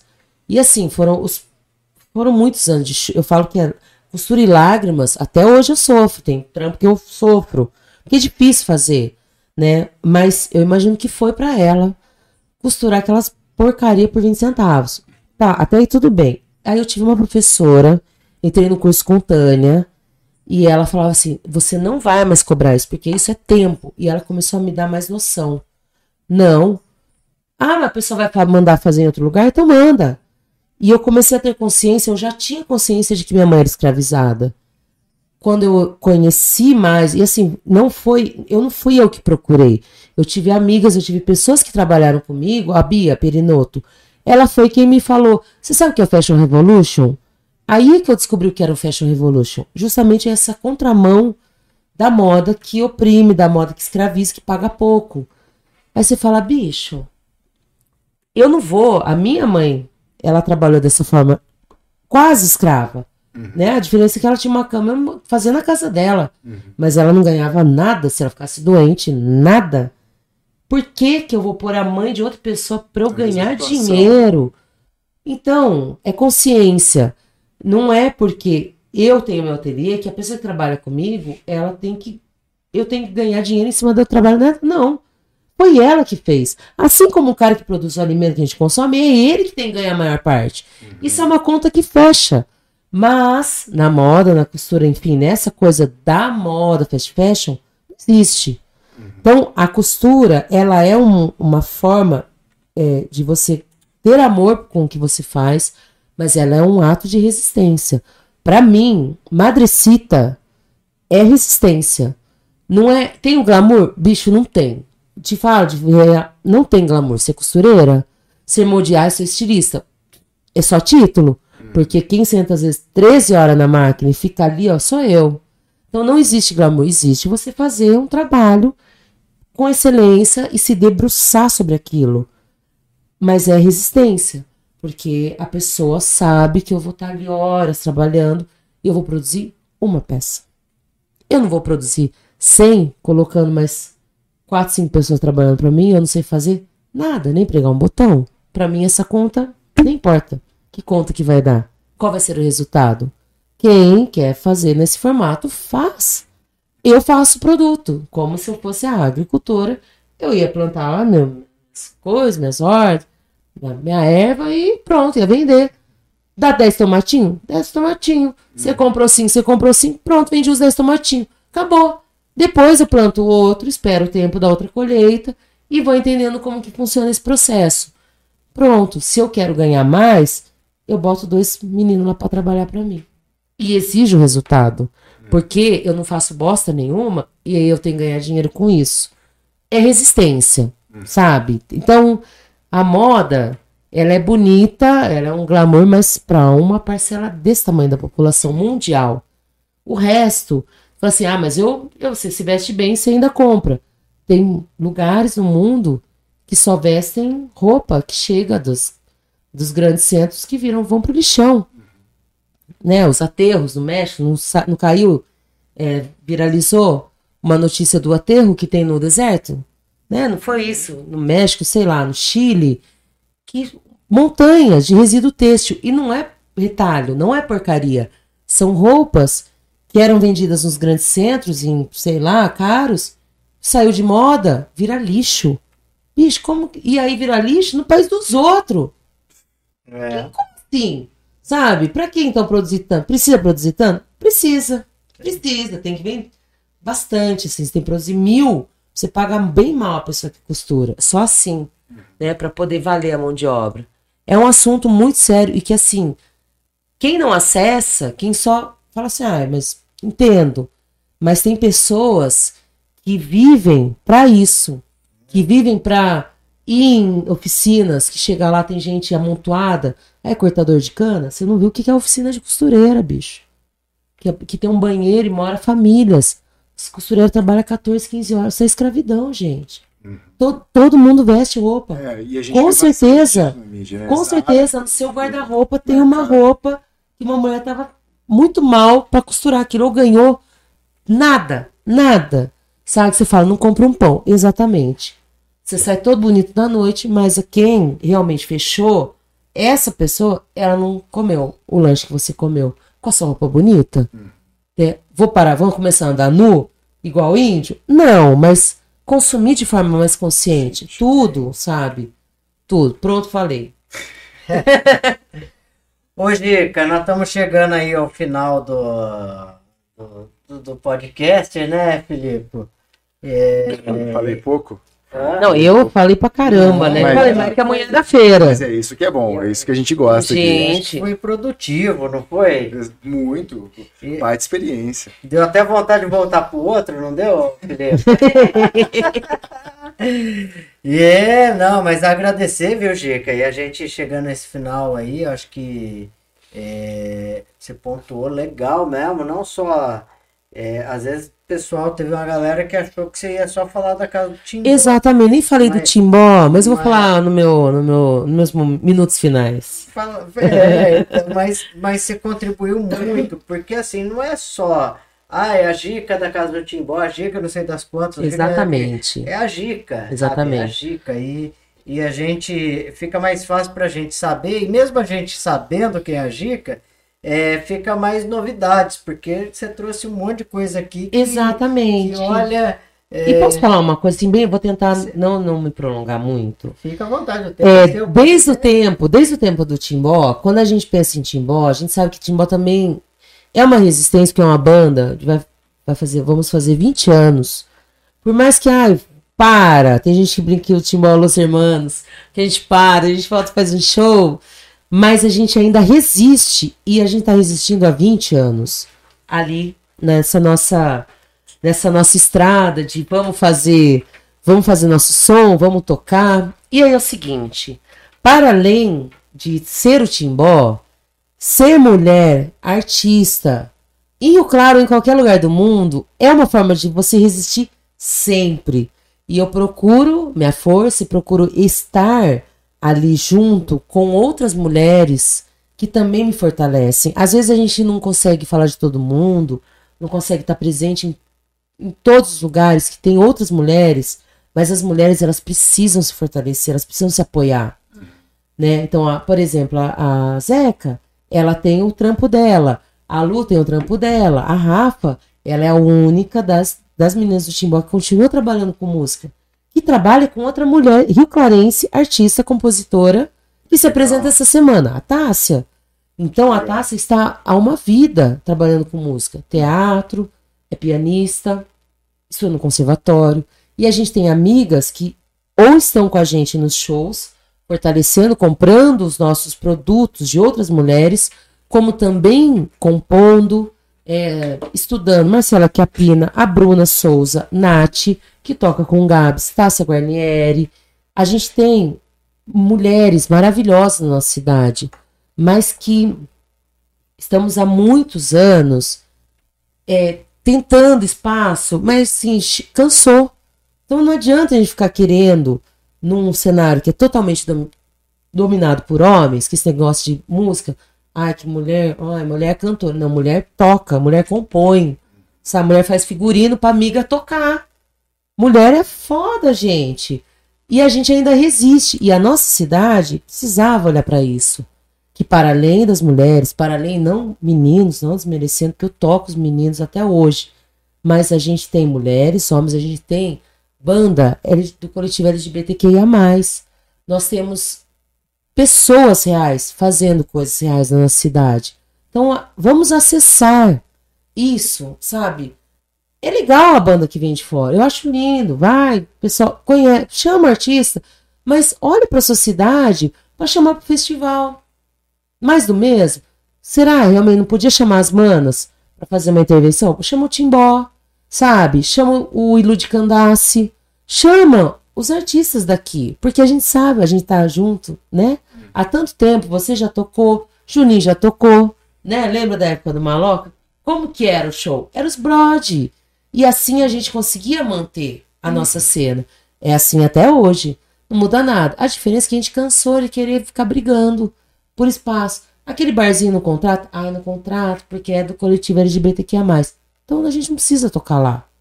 A gente faz o nosso rolê. Você sentiu que deu uma melhora nesses 20 anos do que vocês começaram? Não, não melhorou nada. Caramba. Nada. A diferença é que o nego levanta a bandeira para falar que está inserido, mas estar inserido não é só falar. Ah, não, falar é mais fácil. Né? Uma coisa é você falar assim, ah, mas aqui meu bar é plural. Mas paga sem conto de cachê pro músico? É sério? Como assim? Seu bar é plural para você. Que você não quer que o seu cliente que consome no seu bar fique, fique mal, né? Parece a, a cabeleireira Leila. Você esteriliza tudo pra você não ficar mal. Mas no fundo, você faz piadinha. Então você não é um cara que, ai, abre seu bar. Sabe? Então, e precisa. Não. Não quer. Ainda você abre seu bar. E, e, é politicamente correto o negócio todo, porque agora assim, né? Tem é, para desqualificar a posicionamento joga como se ah é politicamente correto, pejorativo e tal. Então. Eu acho que pro, pro, pro dono de bar, Juninho, fica mais fácil falar assim que não, não tem problema nenhum, mas também não contrata. Aí, bicho. Aí, se você fica aí, é porque Deus me perdoa, então você vai ter isso com seu Deus lá. Então você pede desculpa pra ele, porque quem tá mentindo, quem tá sendo sacana é você. Entendeu? Ah, meu bar, não. Eu não tenho preconceito. Mas em, em que momento no seu bar, vou militar, em que momento do seu bar você contratou uma drag para discotecar? Tempo. Não existe isso. Em que momento no seu bar, porque meu bar toca todo mundo, em que momento do seu bar você não fez piadinha tonta com a banda da Casa Timbó, que as meninas, as meninas sapatão. Eu vou falar de modo grosseiro, porque é assim. E a gente tá há 20 anos batendo boca com o dono de bar, falando que você é um tonto. Obrigada porque você foi legal com a gente. Obrigado que melhorou. Assim, quantas vezes? Inúmeras. E aí chegou um momento que a gente falou, meu, cansamos. É Mas não é a gente cansou e parou, não. A gente cansou e continuou. Só que ficar discutindo com gente que não vai mudar a ideia. Na verdade, não, não, adianta. não leva por uma política afirmativa, leva por uma política de público. De público, porque exatamente. aí a casa do Timbó arrasta a multidão e tal. Exatamente. Mas esse cara é legal ali na noite, mas ele faz piadinha. Ah, ou eles não contra ou ele não ou ele só contrata o Timbó. Ele não abre espaço para uma outra pessoa é. que precisa, porque ela trabalha. Não, é só o Timbó. Bicho, então ou todo mundo dorme na cama ou todo mundo dorme no chão. Se você ficar assim nesse, não, não, não adianta.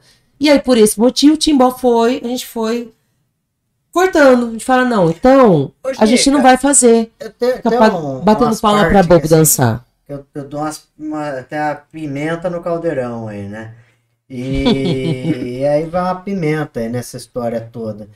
É, Você acha que o- a galera que tava. que- geralmente, a forma pejorativa que usava, ah, a pessoa saiu do armário, geralmente usava mais pra galera LGBTQIA, e tal, que saiu.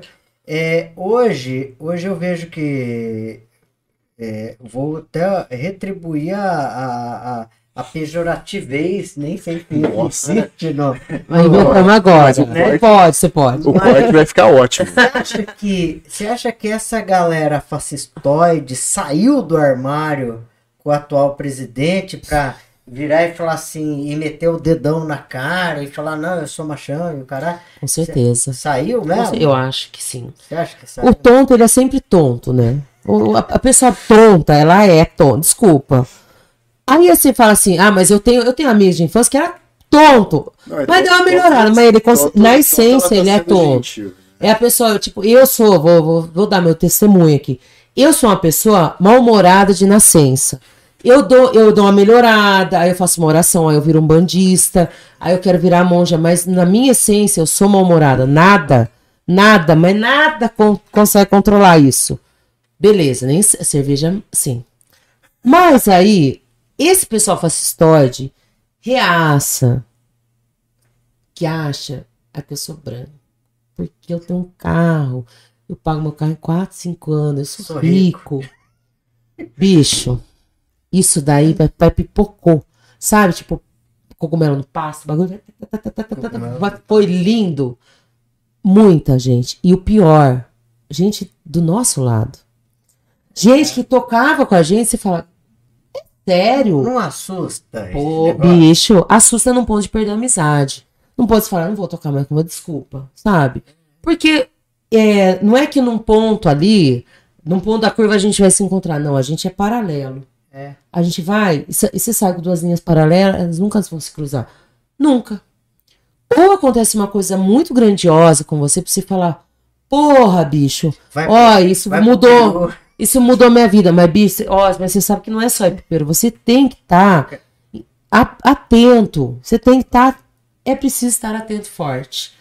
Se você não, não vai querer mudar isso, não adianta, Juninho. Não há reza brava, sabe? Não tem, meu, não tem patuá, não tem nada que limpe uma alma infectada pela falta de cor. A pessoa não tem cor, ela não tá nem. Tá cagando. Tá cagando pra tudo, entendeu? Ela só é eu em si mesmada e o mundo esse- tem que me fazer as minhas vontades. Não adianta. Anda com quem é bom que você fica melhor do que você ficar querendo distribuir tapa em gente tonta. Passei, a gente passou muito tempo da nossa juventude querendo falar pessoa, bicho, lembra quando a gente era mais novo? A gente falava, meu, a gente não vai mudar o mundo, mas o que a gente era, que a gente começou lá atrás, é o que gente, é o nosso. É. Por mais que fale assim, ah, mas você tem um carro. Bicho, mas eu tenho um carro, porque eu moro lá no Caixa Prego, eu trabalho, eu preciso do carro para trabalhar.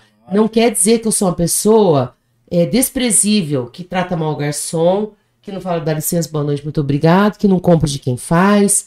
Não quer A dizer es- A nada. essência não muda, né? Não muda. Não, a, a diferença é que a gente era duro.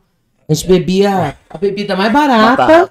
Hoje a gente bebe cerveja, mas a gente trabalha, a gente dá nosso tempo de vida em troca de dinheiro para poder ter essa, Até porque, até porque o luxo ele tem que ser coletivizado isso, ele tem que, tem que ter acesso para todo mundo.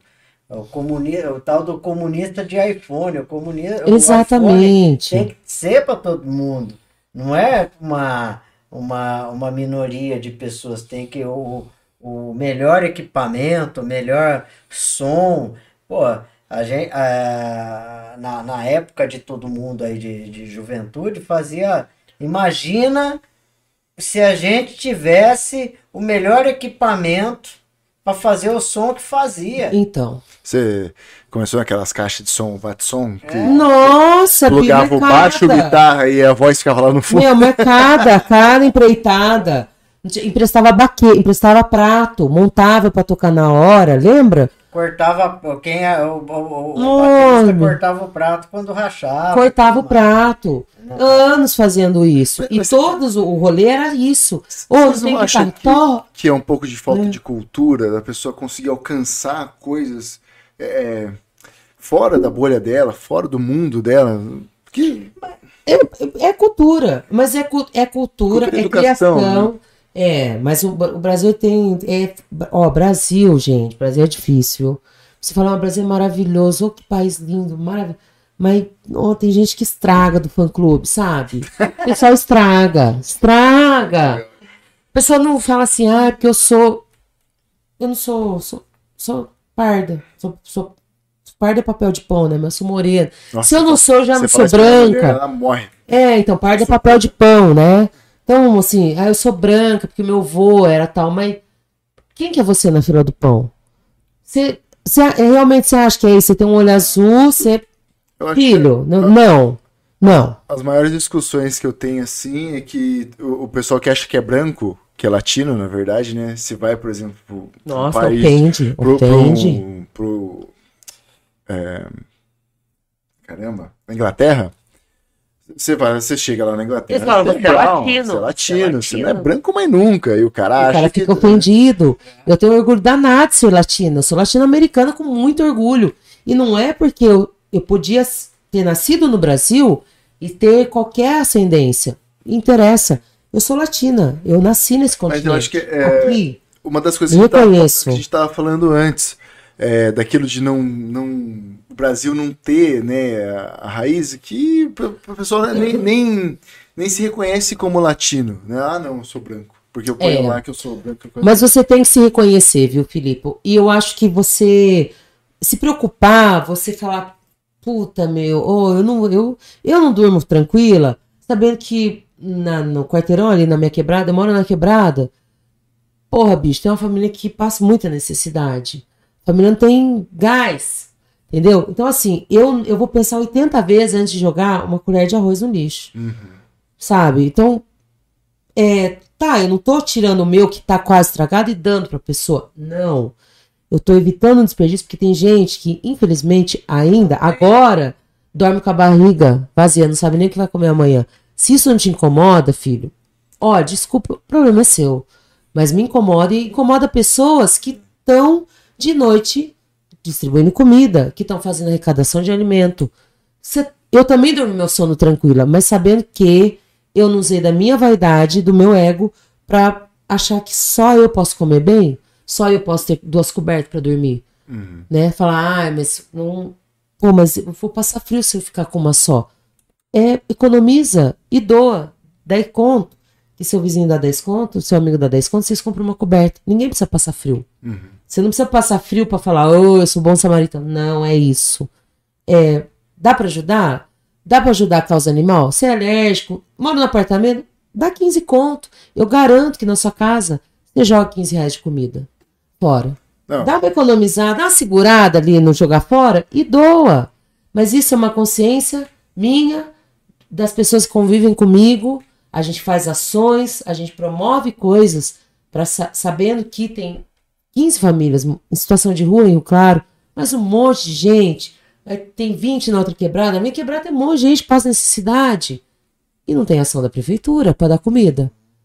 Né? E não, e não é um problema teve, incomoda a gente. e não teve incomoda. oportunidade também. Né? Exatamente. Então, é, quem tá no quem saiu, quem é tonto e saiu e falou assim, agora você falou, agora eu reconheço quem é tonto.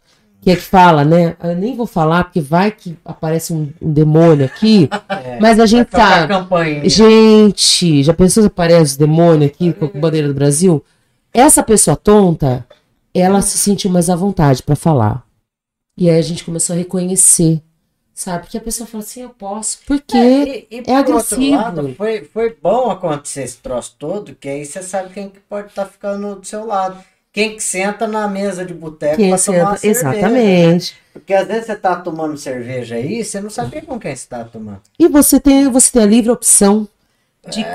continuar compartilhando ou não. Você fala, não, não. Pô, não, da Não hora, dá. segue sua vida, eu sigo a minha. É o que você falou, a linha paralela, né? É, não- A gente vai nunca vai cruzar, nunca. Não e eu não falar tô. É, eu não vou ficar usando meus dias, meu tempo precioso de vida pra tentar te convencer, sendo que você não vai. O mais louco é quando eu vejo lá né, que, que tocou no Pânico 21 lá, o Oz, é, pra não falar nada, fala paga pau pra, pra, pra Bolsonaro. Você tá brincando? Aí fica meio foda, porque não cabe, é a mesma cabe. coisa, entendeu? Então, é isso. Mas, olha, e foi o primeiro palavrão, viu? A minha mulher falou pra eu não falar palavrão aqui. Tá. Primeiro palavrão da noite. Mas às vezes indigna, sabe? Porque Eu você sei. fala, porra, caramba, velho. É, é um negócio meio complicado. Mas deixa eu te falar uma complexo. coisa. Quando a gente fala assim, ó, a gente tem amigos negros, amigos gays, amigos que apoiam o governo. Essa pessoa, ela não encontrou a luz ainda. É, Não, não Ou- ou ela é não trem, vai. né? Ou ela não vai. Mas você fala assim, é culpa de quem?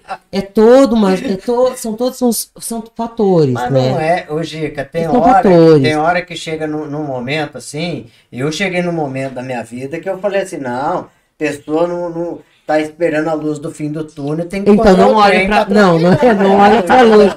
Que se você olhar pra luz, você já tá Louco, morrendo, né? Tá louco. Não, mas bicho, isso é um divisor de águas, viu, Juninho? E a gente é irredutível. É irredutível, é igual time. Você fala, bicho, eu sou corintiano, sou santista. Sou santista, nada vai mudar. Então, que você nas suas convicções, ah, eu sou do time do Bozo. Parabéns, cara. Eu não sou desse time. Você vai achar que eu sou uma idiota. Eu tenho certeza que você é um idiota. Eu tenho certeza absoluta. Eu afundo Mas eu não vou, pulo. eu vou juntar com quem é do meu lado, Lógico. porque eu acho que a gente vai fazer mais barulho É. e se a gente é mais humano e humanamente possível e acessa a mudança, é isso que a gente vai fazer. Não vai ficar falando, é, faz amigo, meu, sai fora, sabe? Vai chupar um caminhão de prego pra ver se vira parafuso, mas sai fora, sabe? Para não falar outra coisa. assustei. Não, sabe, dá licença. Então vai com o seu time, que eu fico com, os meus sabem aqui. que eu, eu ainda. É que, é, é que eu acho que vocês.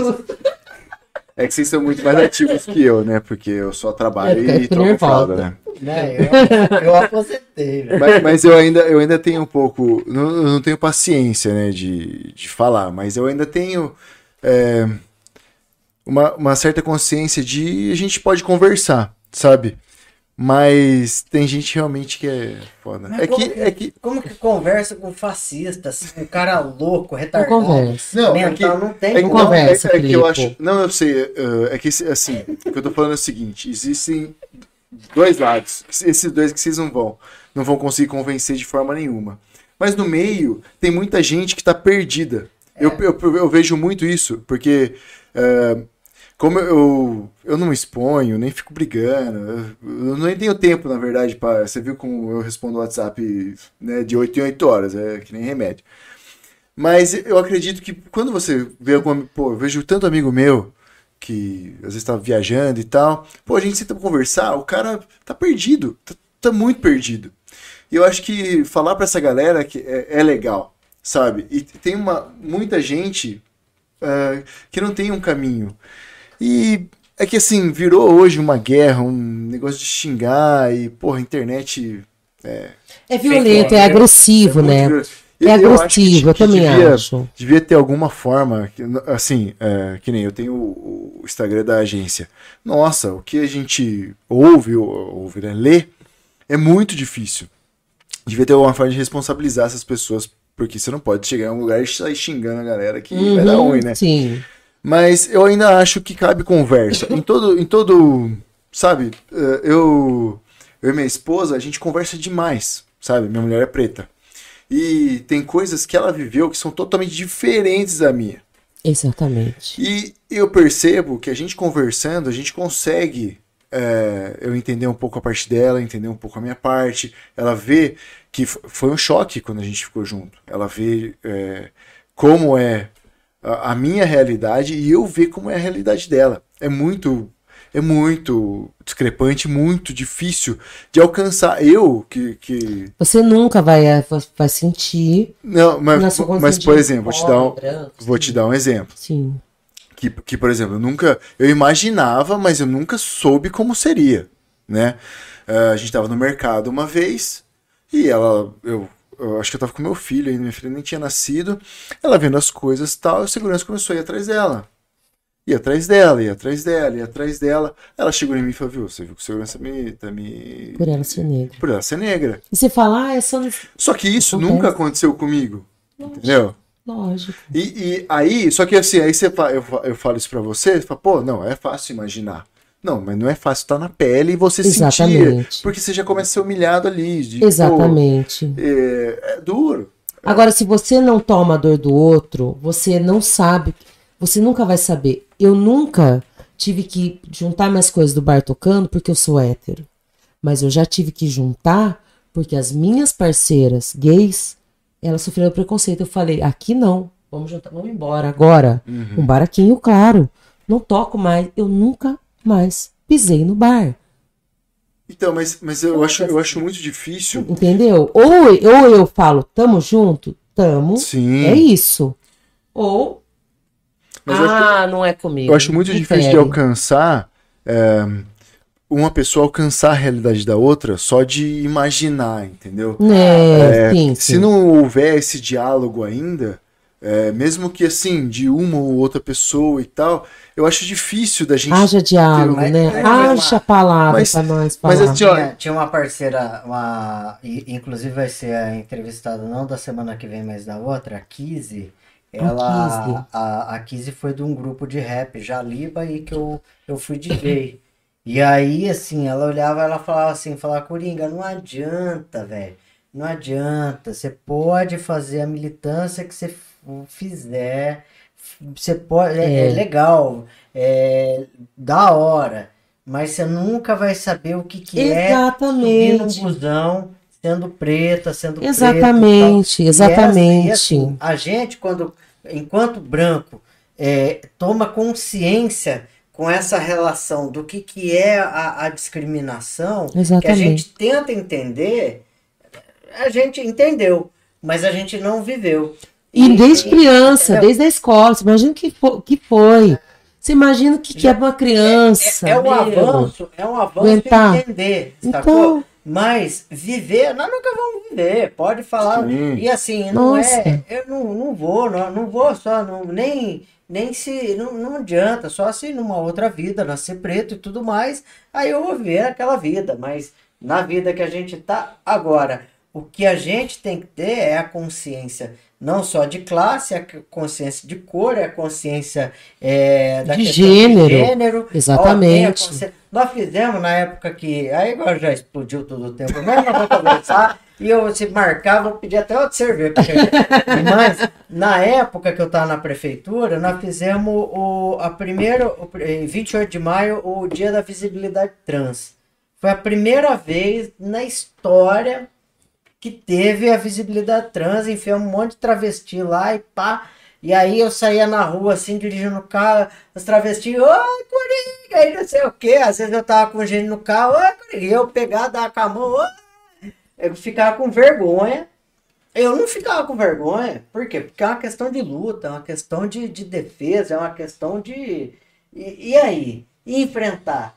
É que nem o espaço nosso aqui, nós vamos trocar ideia de um monte de coisa, mas, mas nós não vamos botar um bolsomínio aqui pra falar, vomitar um monte de bosta aqui. pra, não, e- pra ficar e- tretando, pra ficar brigando, pra ficar brigando ao vivo. Segura. Mas segura. você sabe, o, o Juninho, é, É verdade. É, mas a Depois gente- falar que o, racismo é uma ótica do que você tá vendo. Não. fala, bicho, você Não quer tem resolver, como, você quer resolver tá quantos anos de escravidão? Então. Cinco então- minutos de conversa. Agora, nós não vamos impor. Não é que Eu nunca vou saber o que uma amiga, amiga minha negra passa ou passou desde a infância. Você fala pra "Ah, ela é empoderada, ela é foda hoje, mas bicho, foi difícil pra construir essa mulher que ela é hoje.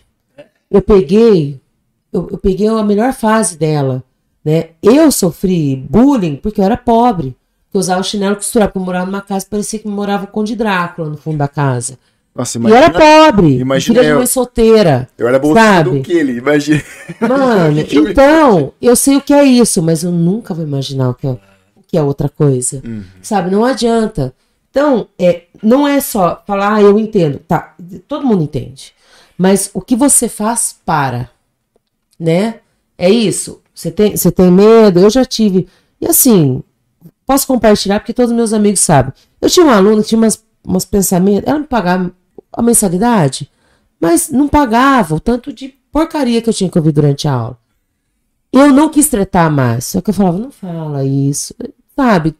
Eu e ela ali toda semana, tete a tete, chegou uma hora e falei, meu, não dá. Ou dou uma tesourada nela, ou eu vou tirar ela do rolê. Eu tirei ela do rolê. E eu comecei a inviabilizar pra não falar, ó, eu não aguento. Eu não aguento seu discurso. E aí eu falei, olha, não dá mais pra te dar aula. Porque eu falei, porque não dá. Eu acho que eu posso fazer o que for. Eu não vou fazer você uma modista. Você não vai entender. É, é outro, é outro rolê aqui. Nunca vai alcançar. É, não é. Não, não- Tirei ela do rolê. Pronto. Acabou. Passa. Passou. Mas eu, vai vir outra. Vai chegar uma pessoa, um cliente. Eu posso atender e entregar roupa. Mas é uma opção minha, livre opção, de eu querer aguentar esse discurso, não. Então, assim, no meu ateliê, você não desculpa. Não dá, não dá. Não dá pra você chegar e passar em cima do segurança, que não é nem pra mim que ele trabalha, mas ele tá ali. Fala bom dia, pô. Porra, bicho, faz fala bom dia. Fala oi, oi, hoje, oi, Caio.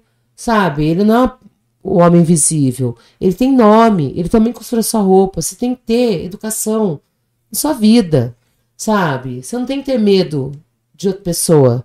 A palavra, ela é poderosíssima. Não, a gente tem o dom, o dom da comunicação. Mas você pode usar, infelizmente, seu tempo, só as- todo seu vocabulário para falar baboseira. Não tô nessa leva. E eu acho que a gente tem que continuar forçando e se esclarecendo aí nesse mundo. Tamo aí pra isso, né? Tamo aí. Enquanto Pra a, te- causar. Enquanto a terra não Não, der um. não, Pra informar. É, a gente é, como que é que Chico Sainz falava? Que eu, como que é? Me desorganizando, eu posso me organizar. Né? E é isso. Ô, Gica, olha, nós mais do que explodimos nosso tempo aqui.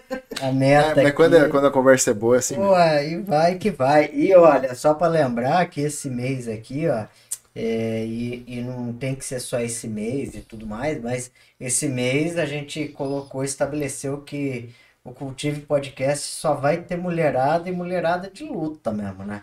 Da hora. Inclusive, na semana que vem, nós vamos ter aqui Samara, que da hora. a Samara, a Que Souza. da hora. A Sade Souza que mandou aqui um coração feminista. Eu comprei o livro e olha, eu vou falar uma coisa pra você, pelo que eu acompanhei nas redes sociais, o livro chegou em casa antes de chegar na casa dela. Mas eu, eu tô lendo, li uma boa parte aqui e, e tá virando referência pra minha esposa, pra Juliana. que legal. Ela começa a ler lá e falou, ó, tá vendo? Ó, tá parado E aí, ó, é que você parte, tá é parte dessa, da construção dela de vida, da Sá.